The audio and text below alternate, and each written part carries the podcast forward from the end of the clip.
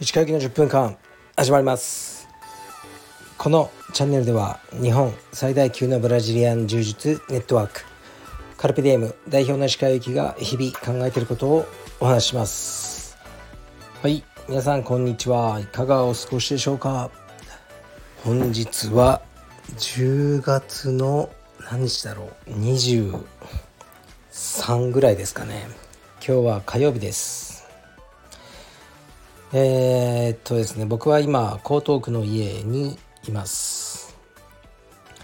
で今日は朝まずレスリングのレッスンを受けました。今日はね腰がもうやばかったんですよね。やばかったんですが、えこのうん時間をね決めてレッスンをやってるともう行くしかないですよね。行くしかないところが良いですね。これが自由だったらもうやらないになっちゃうんでなんとか行ってできることをやろう。っていう感じでしたね。で腰痛はねもういつも腰痛のことばっかり言っちゃうんですけどあのまたね もう何度目か分かりませんがこの腰痛物語。新たなる治療法にを試そうと思ってます。もう自分でね言ってでもおかしくなるんですけどでも痛いんです。治したいんです。この痛みがねあと20年続くとかあのねもう考えたくないんです。何かをやるしかない。もう手術でも何でもねやりたいんですがとりあえずね治療法を紹介してくださった方がおられてねその病院に行ってきます。ほとんどね喋ったことない方なんですけどこういうねあの僕の腰のことをねすごく心配してくださっててたまにね情報を教えてくださいます。ありがとうございます。期待に応えるべく早速ねあのアポを取りたいなと思いますね。あとねちょっと生活を見直さなきゃなと思ってですね。最近寝るのが遅くなってたんで徐々にあの早めてって夜の11時ぐらいには就寝する生活にしようと思います。はい。でねちょっとねもう最近ネガティブな感情が大きかったんですよね。いろんなことが起きて。でポジティブに。ポジティブにっていつも思ってるんですけどもうねそうも言ってられないこともありますよね。だから今日はネガティブにいきます。ネガティブっていうかねもう怒ってますちょっと。まずね昨日かな、まあ、仕事の話で打ち合わせあったんですね。で僕はこの日はあまり良くないって言ったんですけどその人がこの日じゃないとダメだと言うから合わせました。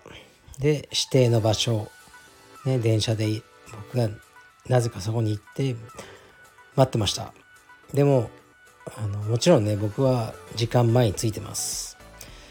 で、えー、ね、決められた時間になりました。それもあちらが決めた時間です。来ない。あれ？電話メール着信もない。あれ？でまあ時間を5分過ぎた時点で連絡もなくてもう帰ろうかなと思ったんですよね。まあでも食事というかね予約してあったんでそのねお昼のご飯が2人分来るわけですよ。だからちょっとそうも言ってらんないなと思って我慢。そうすると15分過ぎに着信あり。でも僕電話取れず。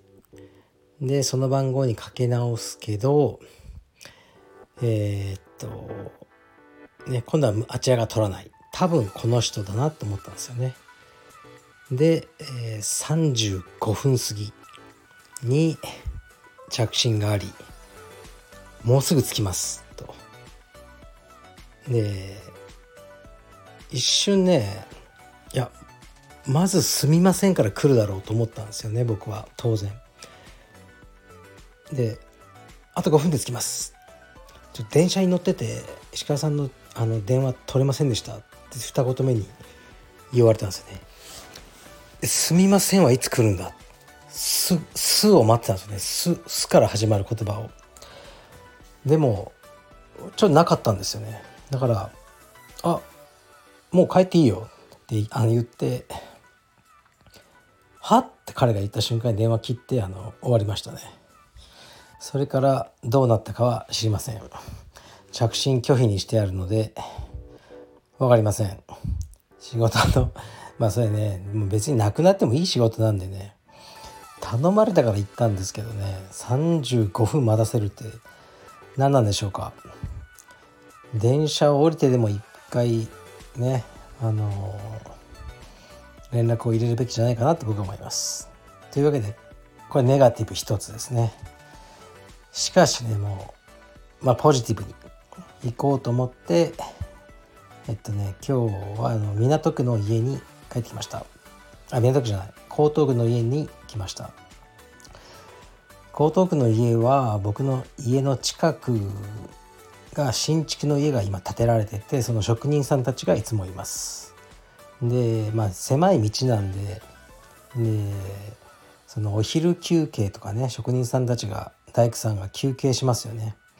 で休憩場所がなぜかうちの駐車場になってるんです。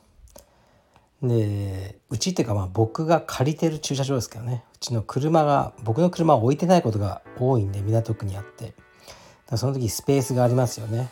だから道路にはみ出すよりは、えー、僕の車がね止めてある場所でまあ休憩されてるんですね。縁石に座ったりお茶飲んだりコンビニの袋とかね。まあでももうそれはいいんであの場所ないんでね。あの会った時は「あこんにちはお疲れ様です」というようなね関係を構築してたんですね。で今日はあの江東区に帰ってきてで僕はちょっと自転車でコーヒー飲みに行こうと思ってその駐車場の横に置いてあるんですね。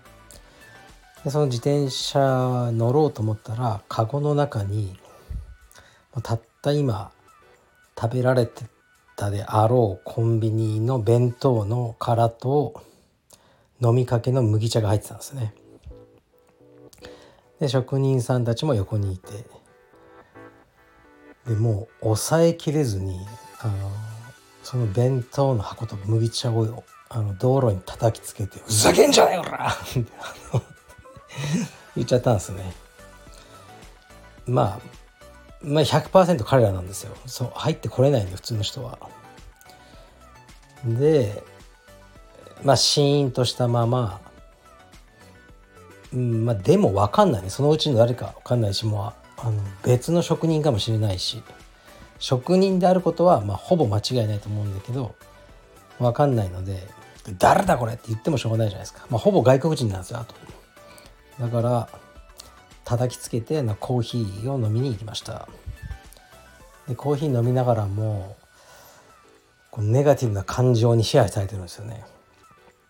じゃあもううちの駐車場に入ってくるなって言おうかなって。いやそれはちょっと人間が小さいかなとかいろいろ考えつつあの帰ってきたら僕があの叩きつけた、ね、その麦茶とあの弁当の空箱は消えてましたね。どこかにあの持ってったっていうかね片付けたんでしょうね。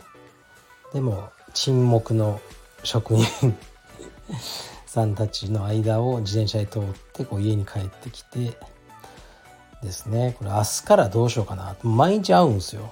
で毎日「あこんにちはおはようございます」っていう関係だったのがどうなってしまうんだこれは。もしかしたら謝罪があるのか。まあない多分ないだろうなと思いますけどまたね以前のように「おはようございます」と白々しくいくのかあのそれでもねもう無視を決め込むのかとかいろいろ思ってますがまあ結論としてはまあ昨日は昨日だということで明日からはまたにこやかに「こんにちは」と挨拶を しようかなと思ってます。疲れますね。疲れる。疲れますね。なぜこのネガティブなことばかりが起きてしまうんでしょうか。ネガティブなことばかり考えてると今日一つまたねネガティブなことを思い出しましたね。うん。あのね 僕はあまりこう言い訳が好きじゃないですね僕は。で言い訳というか大したことじゃないですよ大したことじゃないけど心が荒れてる時だけ気になるんですけどよくねカルペディエムの青山道場には、まあ、外国人の方が出稽古に来られるんですね。で出稽古っていうのは、まあ、ちょっとピリッとするものもあるんですよね。ピリッとというかまあどうどれぐらい強いんだとか特に黒帯とかだったらね出稽古がむむっていうのはやっぱあるんですよどうしても文化として。でまあ海外の人が日本に、まあ、基本的に旅行に来てて出稽古に来るから、まあ、時差ボケがあるんですよね最初の何日間かは。